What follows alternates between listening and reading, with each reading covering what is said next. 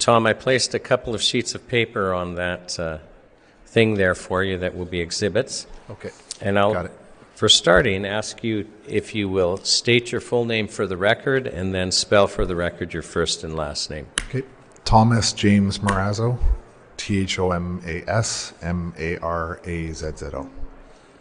And Mr. Marazzo, do you promise to tell the truth, the whole truth, and nothing but the truth today? I do. Now, my understanding is, is that you were a combat engineer for the Canadian Armed Forces for 25 years. I was uh, I started off in the reserves in high school. I was infantry, and then after I graduated college in '90, uh, I joined the regular force in 1998 as a combat engineer officer until uh, 2015. And then uh, you have a bachelor's degree um, basically in software. That's Yes. what it's called. But, Yes. And then you went on and got a Master of Business Administration. Yes, And when COVID 19 appeared on the scene, you were a teacher at uh, Georgian College in Barrie, Ontario. yes. Now, what happened as COVID came along in 2020? the world lost its mind and its ability to do basic critical thinking. Um, so, you know, I I kind of was keeping an eye on this from afar. I knew something was up. I was watching what was happening in China and around the rest of the world, and I was closely listening to the the way the media was presenting it. Um, so I think immediately I was skeptical of what the public was being told, and um, you know, when the media says look left, I always look right uh, because, in my experience, they really just can't be trusted. And so I was teaching in class full time for about six months. And then six months into it, we uh, COVID hit and the first lockdown happened. And so we had to transition to online learning for the, I was teaching online for the next 18 months but I could see that there was this uh, with the other post secondary. So Western University implemented a vaccine passport, uh, and then Seneca College implemented a, a passport as well. And so you were seeing these stories of students all over the place. Um, they weren't even allowed to register for online learning if they didn't get the vaccine.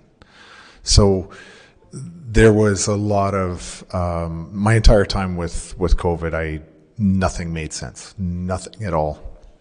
In terms of what the media narrative was, they were scaring the crap out of the public uh, at every possible opportunity, and they were always talking about case count, case count. And it's like, so what? Case count is a meaningless number. It's just meant to fill people with fear. And for me, it just didn't seem to have an effect, other than I was baffled by the uh, the illogical aspect. You know, it was meant the case count numbers were only meant to scare the public. Right. Now, eventually, because you kind of intimated you saw something coming, so uh, eventually a vaccine mandate was imposed. Am I Yes. right? Yes. So tell us, uh, tell us how that came about and how you responded to that. Well, I had um, been sent a text from one of the coordinators of the programs that I was teaching in, and he said, you know, Seneca just implemented a passport. Uh, and when Seneca College does it, usually the other colleges follow suit. Uh, and I had been stockpiling as much money as I could, knowing that I was probably going to be affected by this. And so students registered for school. And then just before school started, the president put out an email um, basically threatening people with very strong, aggressive language saying, you know, that if you didn't get this vaccine, you were no longer employed. And so uh, at the time, I was a member of an organization called Police on Guard.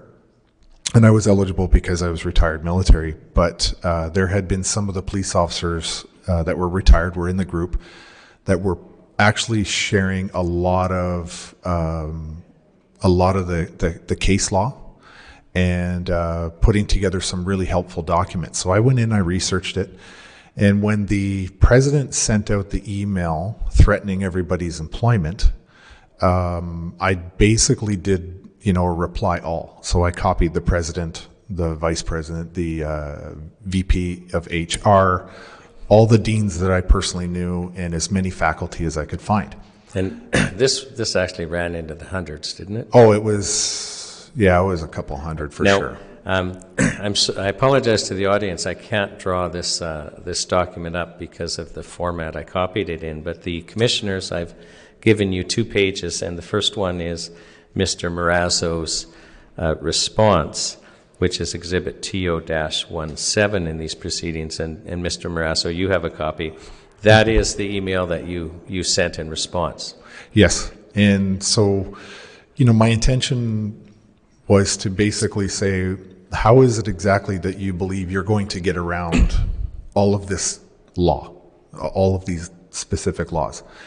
And um, there was no response right away. But then one faculty member just replied and hit a reply all and said, please take me Well, off your distribution list. Okay, so, so s- you send this email, and mm-hmm. one person replies first, Yes. saying, please take off the email. Yes. Take me And- off your distribution list. Yes. And this was a reply all, wasn't it? Yes. Okay, so what, what happened after the first? So then, c- shortly after, another faculty, same thing, please take me off your distribution list. Please take me off. And so, after about the 10th, one of the other faculty said, uh, as much as I'd love to, you know, see you guys um, read all your comments, could you just hit reply? So I don't have to spend all day long deleting all of your emails. And, and this was an email sent, as you say, to several hundred people. Yes, several hundred. So um, one of the faculty responded to him and said, No, I think we should stand together in unity against this guy.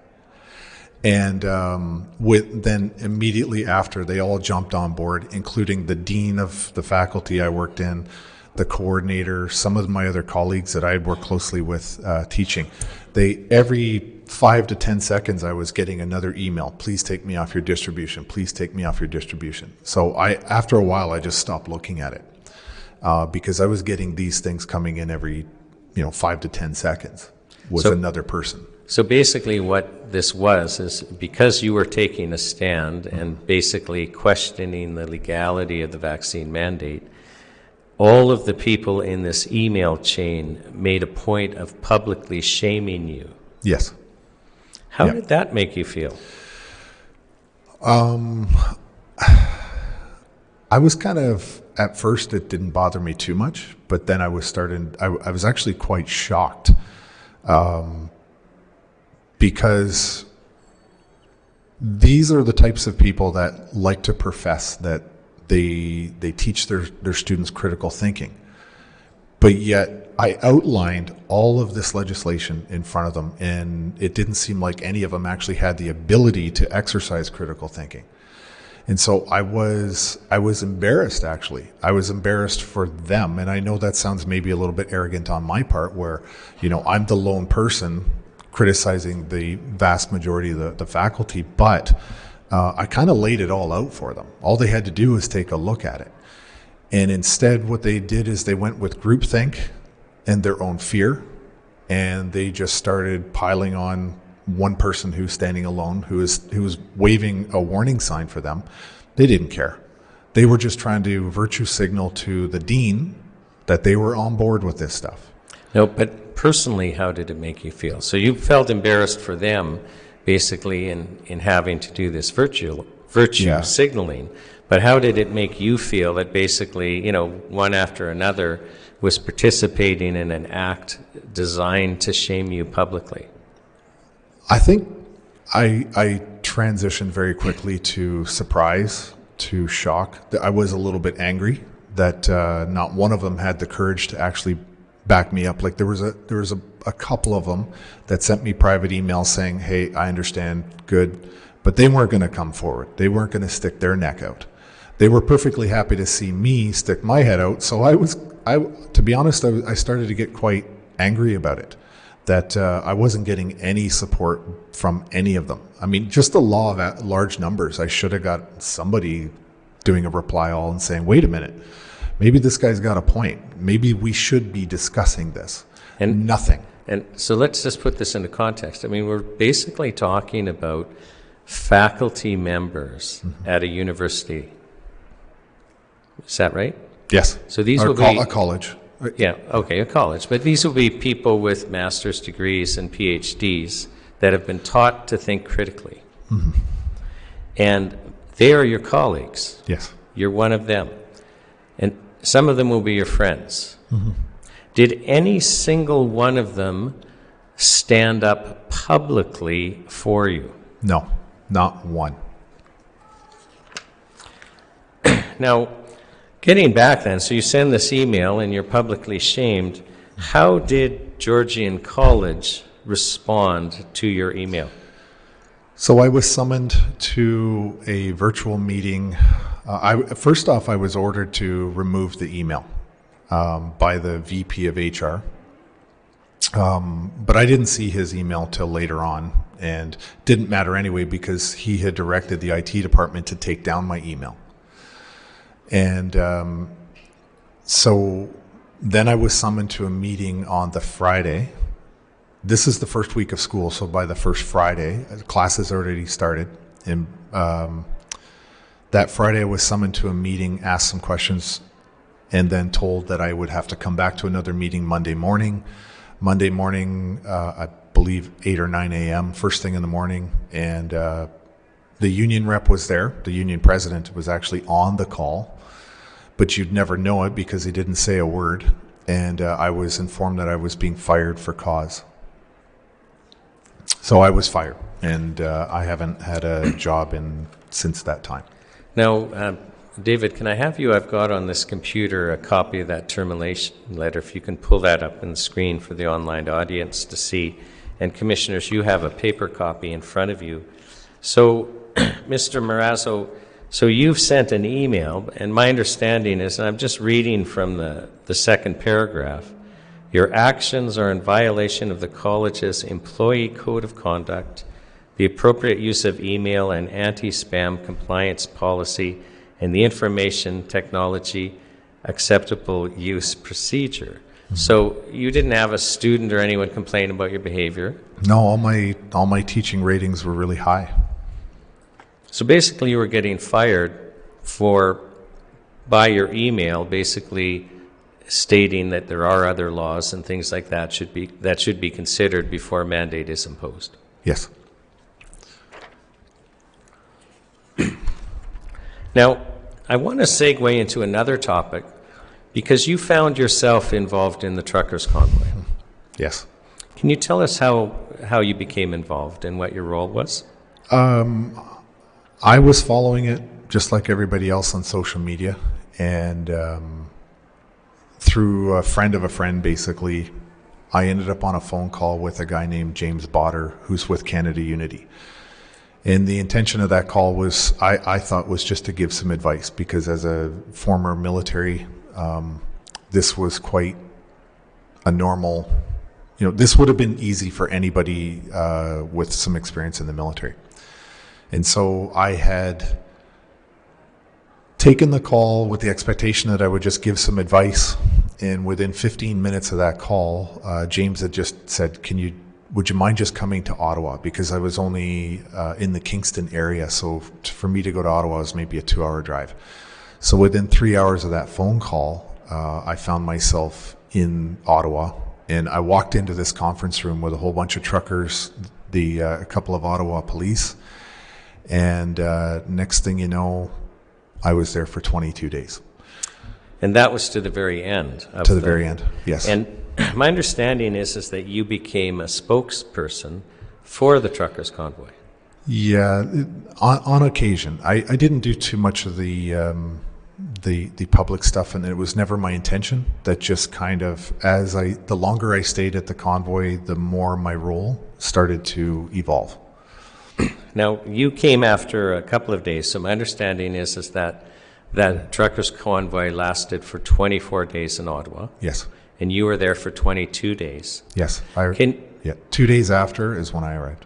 can you share with us, because some of us weren't there, and, and I don't think we appreciate the size, the number of Canadians that got involved. Um, can you share with us basically the size, including on weekends? Well, the weekends was the big swell. That is when the general public that were not working during the week would come and bring their families, bring their kids, uh, and participate in the activities there in Ottawa. It was like Canada Day. Every weekend was like Canada Day. And, you know, at one point, I would estimate that there was probably a 100,000 people that showed up on one of the weekends. We had a stage, uh, sound system, and people were giving speeches. There was lots of activities. So the influx on the weekends was much greater than during the week. But I would think on, on weekends, you were looking at about 100,000 people would come into the, uh, down to Wellington. And uh, of course, then there was truckers that, you know, I, finding the exact number of truckers was always a big challenge for everybody. But there was, um, if you just look at some of the video, you could see there's a lot of trucks that showed up to Ottawa. And, and we're talking thousands. We're not. We're talking trucks in the thousands. Well, that originally traveled across Canada, yes. Uh, but when they arrived into Ottawa, I would estimate somewhere around a thousand in the whole Ottawa region, because there was trucks that were out at various different locations, not just in the downtown core. Now, being involved, because you were involved with the leadership, and that's how you became a spokesman at times. What was your understanding of the goal of the truckers' convoy? Well, after over two years of all these protests that were going on across the country, everybody who protested was literally being either ignored or arrested for protesting. And so when the mandates came out uh, for the truckers, the truckers took it upon themselves and said, we're ending these federal mandates. That is our objective, is to go to Ottawa and make them listen because they haven't been for two years. So the goal is to end the federal mandates and all of them. It was the mask mandates, vaccine mandates, lockdowns, you name it, uh, travel restrictions, uh, this cross-border issue. So for the truckers, they they were allowed as unvaccinated to travel into the United States, drop their load, but when they came back, they were required to to quarantine for 14 days. So how do you do a cross-border trip and then come back and have to quarantine in your home, place yourself under house arrest uh, for 14 days, and still expect to make a living? So they couldn't do it, and uh, it was a significant portion of the actual industry. Now, my understanding is this protest is right on Parliament Hill. I mean, it's at the seat of government. Yes. And you're, you're telling us they wanted to have a dialog with the federal government. Um, am I correct? You basically did a public statement asking the Prime Minister to speak to you and the truckers. Yes, several times. And you, um, am, am I correct that even the Ontario Provincial Police called on the federal government to speak to the truckers? Yes, there was a um, engagement plan that was drafted by the OPP, and I heard this testimony directly from the person who wrote it. Uh, I believe he's an acting inspector, Marcel Baudouin or Baudin um, of the OPP. He's the liaison team leader uh, for the OPP. And he had drafted an engagement plan. It was presented to the federal government the day before they invoked the Emergencies Act. So they were briefed, and on the 13th of February, and the next day they invoked it and completely ignored any form of engagement. Now, I assume, I mean, we've got on weekends 100,000 people on Parliament Hill. We have trucks all around Parliament Hill and in other parts of Ottawa. This is going on for 24 days. I assume, as a spokesperson who actually had been authorized to issue a public statement for dialogue, that all of your time was taking up uh, speaking with the federal government um, to kind of deal with these issues. That And- would have been great. And you laugh. So tell Yeah, us, well- tell us what really happened there. The highest ranking non elected person I ever spoke to was Steve Kanellakos. He was the city manager of Ottawa. The uh, and I met with him on two separate occasions, but um, we never met with the mayor. Um, the highest ranking police officer I ever sat in a room with was an inspector. uh, and he didn't really participate much in, in that meeting. But my day to day conversations were no higher than the rank of sergeant with the Ottawa Police. Okay, so I, I just want to focus us because this likely is the largest protest, well, definitely in my lifetime, and likely in your lifetime. And the, the object is to have a dialogue with, with the federal government. Did a single federal government person speak with you or the truckers? The member of parliament, the conservative member of parliament for Tamara Lich's uh, riding, I believe, had a conversation with her. But they're not the government. They're just as powerless to to get anything going on with the federal uh, with the liberals, uh, the government in power. To like, there was nothing. Um, we never met with any of the Liberal Party. Um, we were trying to back channel and maybe get some help from the Conservatives to to arrange some sort of meeting. Never happened. We never, and we expected actually because the Liberal government had had a previous history of engaging with other protests. And again, the OPP testified at the Public Order Emergency Commission that their expectation was that the Liberal government was actually going to reach out and talk to us. And they didn't. There was literally no dialogue between us and the federal government or the Ontario government, And that would be for the full 24 days the full time. before the Emergency Act is invoked. Not Yes. a single dialogue with the federal government. Nothing. Nothing at all. Um, what is your worst memory? Uh, well, let me just back up. What, what was your impression? You were there for 22 days, um, and we've heard that the Prime Minister is basically disparaged. Uh, we've seen, you know, pictures of Nazi flags, um, just a few handful. Uh, and a media person spoke to that yesterday. But um, what was your observations of how people were behaved and and um, basically the entire atmosphere and behavior? How would you characterize it? Well, up until the last two days, the 18th and 19th of February, up until those two days, everything really was more of a festival party type of an atmosphere. And people were being very responsible in, uh, you know, for example, we shoveled the roads, we shoveled the sidewalks, we collected garbage, and occasions we did first aid. We always kept safety lanes open, despite what any media outlet tells you. We worked really hard to make sure that EMS was always able to get through any portion, and they did. And there was testimony of that as well that we actually accomplished that. But overall, it was a friendly environment. And it was, if you ever even talk to some of the people that went there, it's a constant theme that it was such a, uh, a, a truly Canadian experience, and it didn't matter over ethnicities, races, religions, creeds, anything. It was ordinary Canadians from east to west that were there being Canadians, and they were putting a putting their foot down and saying, you know, we're going to be here.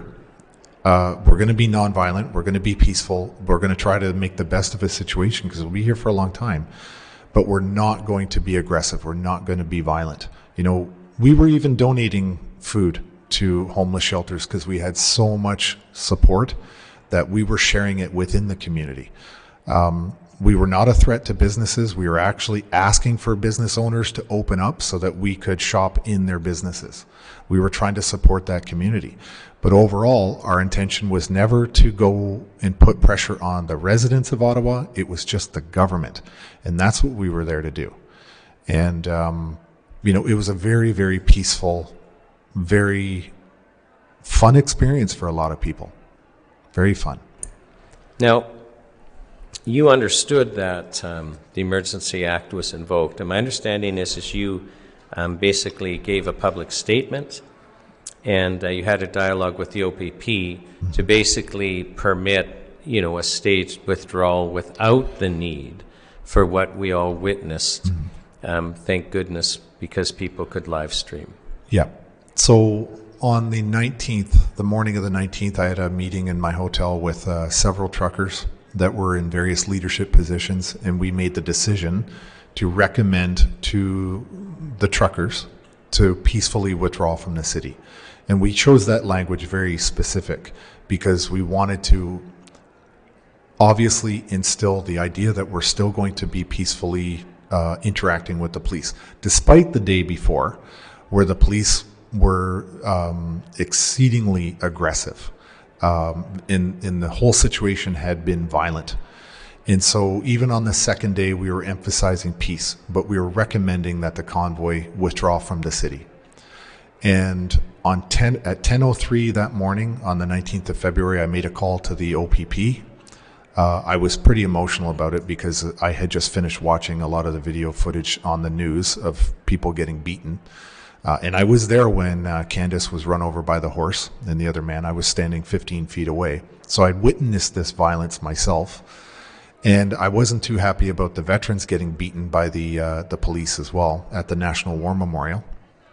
And so I made the call to the OPP and I said, look, we're recommending that they leave, but you need to move the concrete barriers and allow us to get fuel into the trucks because we were boxed in. We couldn't actually move. We couldn't leave if we wanted unless people literally walked out of the city. So we said, you need to move the concrete barriers and you need to let us get fuel into the trucks so they can drive out. Um, but we were recommending that the drivers, the truck owners, leave the city. And he said, "Yeah, I'll pass it up the chain," and uh, nothing happened. No concrete barriers moved, and people got uh, were continuously beaten and arrested. Okay, so I just I just want to be perfectly clear. So you you were personally involved in trying to make arrangements with the police for the truckers to withdraw their trucks from downtown Ottawa. Yes, And this was all done in an effort to forestall unnecessarily unnecessary violence against Canadians that you had witnessed the day before. yes, And there was no answer or no response. no. I we were starting to see some of the leadership of the convoy get arrested anyway. So by that point, Tamara had already been arrested. Chris Barber had been arrested. Uh, I think Danny Bulford, who's retired RCMP, was already arrested and in custody at that time. And uh, which was why on the last day I was the one who gave the public statement saying we're because I was the last one left um, that the public would recognize and you know maybe listen to. Right. Now, you spoke about um, what happened at the, the War Memorial. Um, can you describe that? And I'm going to play a video, and there's a person in the video, and I want you to share with us um, your knowledge and relationship with that person. But please explain to us in detail what, who was at the War Memorial and what occurred. So the as the convoy went on, more and more Canadian military veterans, in a lot of cases combat veterans, started to arrive in Ottawa. And they spent time mostly concentrated at the National War Memorial because for a time there was a big steel fence around the memorial. And the veterans were quite upset about this because it wasn't being cleaned off with snow. It was being kind of neglected. So I was there as well when the veterans took down the steel fence the police came in. They they thought that the the monument was kind of, you know, not being taken care of. But as soon as they came in, they saw the veterans. We said, look, we're going to put a 24 and 7 guard on the mor- memorial, and they did. So the veterans for two weeks had a 24 and 7 vigil on the National War Memorial, protecting it. And that's kind of the ground they, they typically stuck to. But when on after the Emergencies Act, when the police started to to do their raiding, the veterans formed a wall and they linked arms and basically said, "We're not going to move off this this piece of ground. Uh, they're not going to fight, but they linked arms and they were resisting, peacefully resisting." But one of the individuals, uh, Chris Deering, is uh, he was a wounded Afghanistan vet. Uh, he was uh, two other of his colleagues were immediately killed. He was blown up in a in a LAV three IED explosion that sent the vehicle 100 feet into the air, flipped over. The turret fell out. Chris fell out. He was badly badly injured. Um, luckily, not killed, but he was there. He arrived and. Um, one of the veterans told the police that, look, when you come up, this guy here, he's in bad shape. He's a wounded veteran. He's in really bad shape. Well, they rolled through, and at one point they uh, they just grabbed Chris right out of the line, right out of the chain, and uh, two of the police started beating him on the ground. So I'm just going to stop you. So Chris is a a war veteran that Yes. served this nation in Afghanistan. Yes, And he witnessed two of his fellow soldiers uh, being killed in action. yes, and he himself was wounded and has problems to this day because of that. he has many physical problems. He's not uh, very employable uh, right now, but uh, you know he's he's not a large person. Um, but he was certainly not a threat to any of the large police officers. And if you show the video, you'll see the difference in And- size. And I will, but before I do, I, I saw some other videos and I saw that Chris was wearing three medals Yes. on his jacket that don't show up in this video. So he's a decorated war veteran. Yes. So I'm just going to play this video, and it's short. I'm going to play it twice because it's so short. But I just, I just want the people of Canada to see how we treat decor- decorated war veterans. To be When- clear, too, all of the veterans that were there were wearing their berets and their medals. So they were easily recognized as Canadian veterans. And, and the police were told that in any event. They were told. And, and you told us they were told that, that Chris um, actually has some physical issues. Yeah. Specifically, Chris was pointed out. So in this video, Chris is basically the gentleman in the brown jacket being dealt with by the police. Yes. So can I have uh, the screen? Thank you.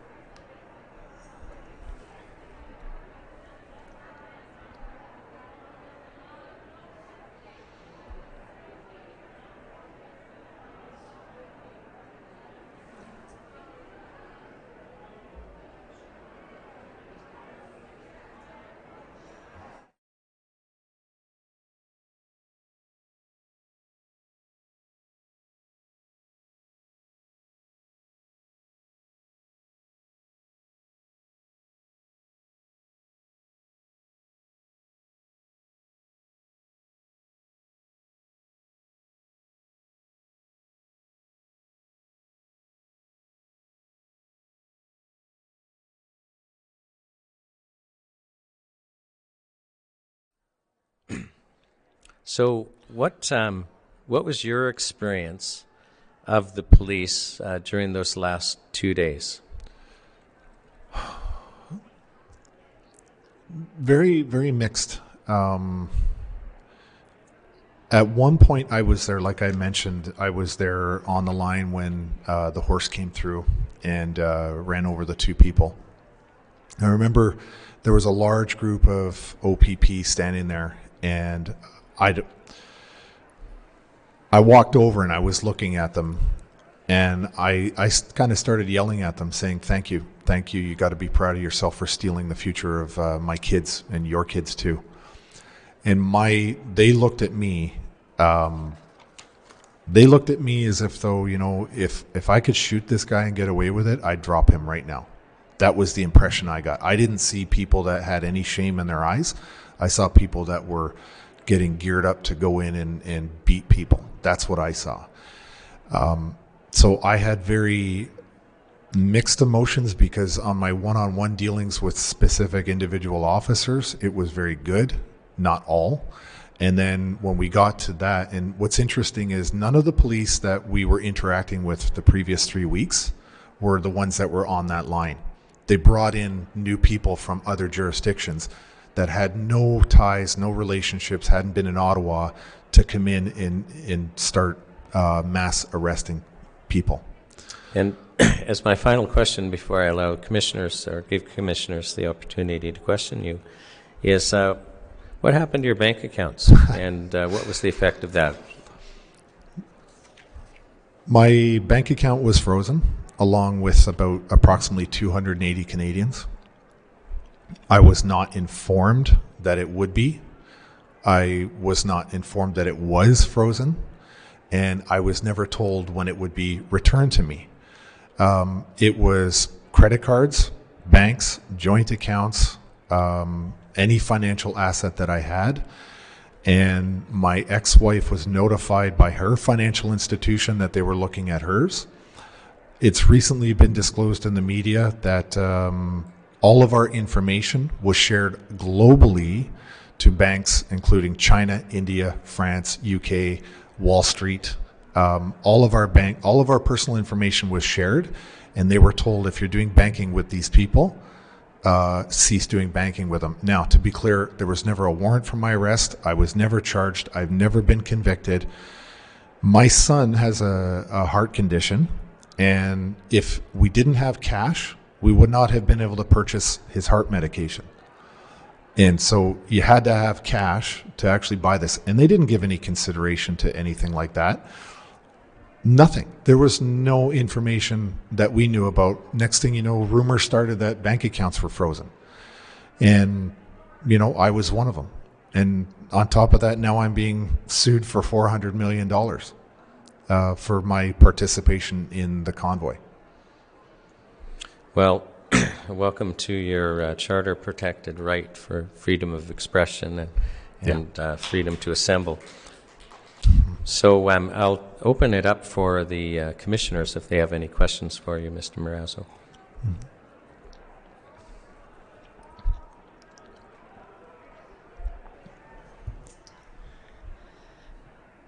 Good morning. I just would like to go back for a moment to the faculty union. And I see that in your email that you have, have listed a number of legislative pieces. Usually unions stand up for the minority voice to some extent. So I'm just wondering, in this case, you said the, the union member remained silent. Mm-hmm. Did you have any thoughts about that or any follow up conversations with the union that would suggest that they were silent for a reason or being silenced by the administration? There was nothing offered. I was in a pre-meeting uh, before all this had happened. Um, there was several people on the call, and I remember specifically asking the union president in this call, um, would they be resent, uh, if if something like this were to occur? Would they re- represent us as individuals, or would they look at it almost like a majority rules kind of a thing? And um, his response was to the negative that um, he did say, you know, we'll take it as a case by case, uh, but then he immediately shut me down and told me that that question was inappropriate to, to ask in that in that meeting.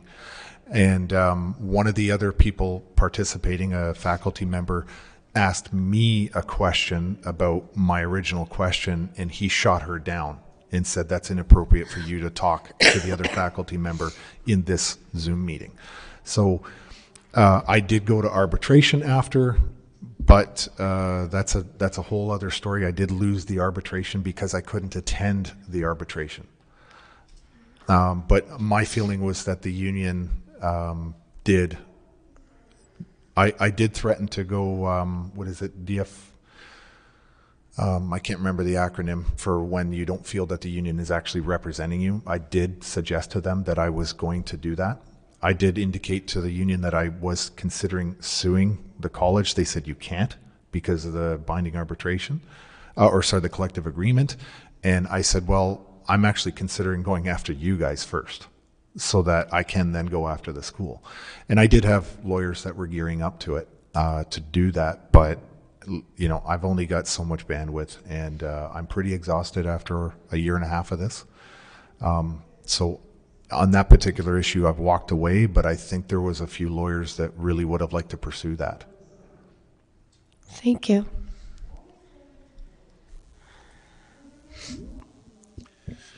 Good morning, Mr. Marazzo. Thank you for coming and telling your story. I have a few questions. Um, the first is I'm f- quite familiar with that area in front of Parliament on Wellington Street where the War, War Memorial is. And I'm assuming, like in most places in Canada, when I look around, there are video cameras everywhere. Even in this hotel, when I'm in the in the elevator, there's a there's a video camera watching me most of the videos that I have seen that were related to the to the convoy were uh, videos shot by individuals with phones or, or whatever. Do you have any idea what what happened to or where the video from I'm, I'm, I have no idea how many, but what had to have been hundreds, if not thousands, of, of security cameras in the area recorded? Yeah, that was an issue that we had raised right at the beginning uh, when the lawyer or the legal team showed up from the JCCF. Uh, we started to inquire as to why are all of these CCT cameras turned off? Why are they not? Uh, there's no public access. So because some of those cameras, uh, all across the country, which is really interesting because all across the country there are zones that have CCT along the highways. And as the, the larger portions of the convoy were traveling across Canada, they were shut off. And so when the convoy actually arrived into the city of Ottawa, all those CCT cameras were no longer uh, streaming for public consumption. So all of those cameras were completely turned off, which was really bizarre to us because we, we were kind of anticipating that in the future we may need to see some of that footage. It's, it was never um, activated, which is bizarre. You also mentioned an incident uh, with regard to the horses and the trampling of one of the protesters. Um, Are you aware of any type of um, investigation that's been carried, independent investigations been carried out of the police actions and or their messaging that was going on at that time surrounding that incident? I'm not aware of any investigation into that incident. Are you aware of any other internal or public investigations of the actions of the police um, uh, during the uh, the last two days of the um, the protest? No, I'm not. One last question concerning your statement about the 280 Canadian bank accounts who were frozen. I'm assuming that you, and this is none of my business, you can tell me that if you wish, but I'm assuming that you are not a, you're not using digital currencies and you're using ordinary money in bank accounts and, and ordinary uh, identification cards uh, yourself, like uh, most Canadians? Yes, and I'm absolutely against digital ID as somebody who has experienced the the current mechanisms to go in and attack people's uh, financial assets right now, even without digital ID. So digital ID is a step beyond what I I think every Canadian in this country should be outright rejecting the idea of these CBDCs, any form of digital ID, any form of currency like that in that manner. Uh, I think that Canadians should keep an eye on that every single day and get updates on it because um, even under the current system, it it took nothing for the government without any criminal uh, charges to completely remove my ability to f- access my own financial assets. So I carry cash now, but like I haven't worked in 18 months, so I don't have a lot of it. But yeah, But the, the government didn't act alone. I'm assuming that your, your bank account wasn't with the government of Canada. It was with a private institution. I'm assuming that your credit cards weren't with the government of Canada. It was a private institution. How, how, how do you account for the incredible cooperation that was between the banks, the government, the credit card companies, employers, whoever else was involved with that? Well, that's an interesting question because it wasn't just the banks that were ordered to seize the, the accounts. It was also the insurance industry as well as, um, I think, more the equity market, like the, the big trading firms. Uh, everybody was ordered to do it. It was the insurance company, the life insurance companies, uh, and stuff, and house insurance and all that, that said, no, we're not doing that. So it's interesting because there's this kind of thought that the banks were compelled to do it legally, and if they didn't, they'd be in breach. But the same order was given to the other uh, forms of financial institutions, but they pushed back because if you would have frozen or taken away or removed somebody's house insurance, then they'd be in default of their mortgage. And so they pushed back and said, no, we're not doing it. And it's funny because the bank industry has more money than God. I think they can afford some lawyers to have tied this up for about a week or two until this was settled and not gone after people's bank accounts. But they did it anyway. It's because there's only five chartered banks. Well, no, I guess the credit unions, the credit card companies, they all did it. It was just the two other industries or sectors that didn't do it. But the banks were right on board with it. That's all the questions I have. Thank you very much.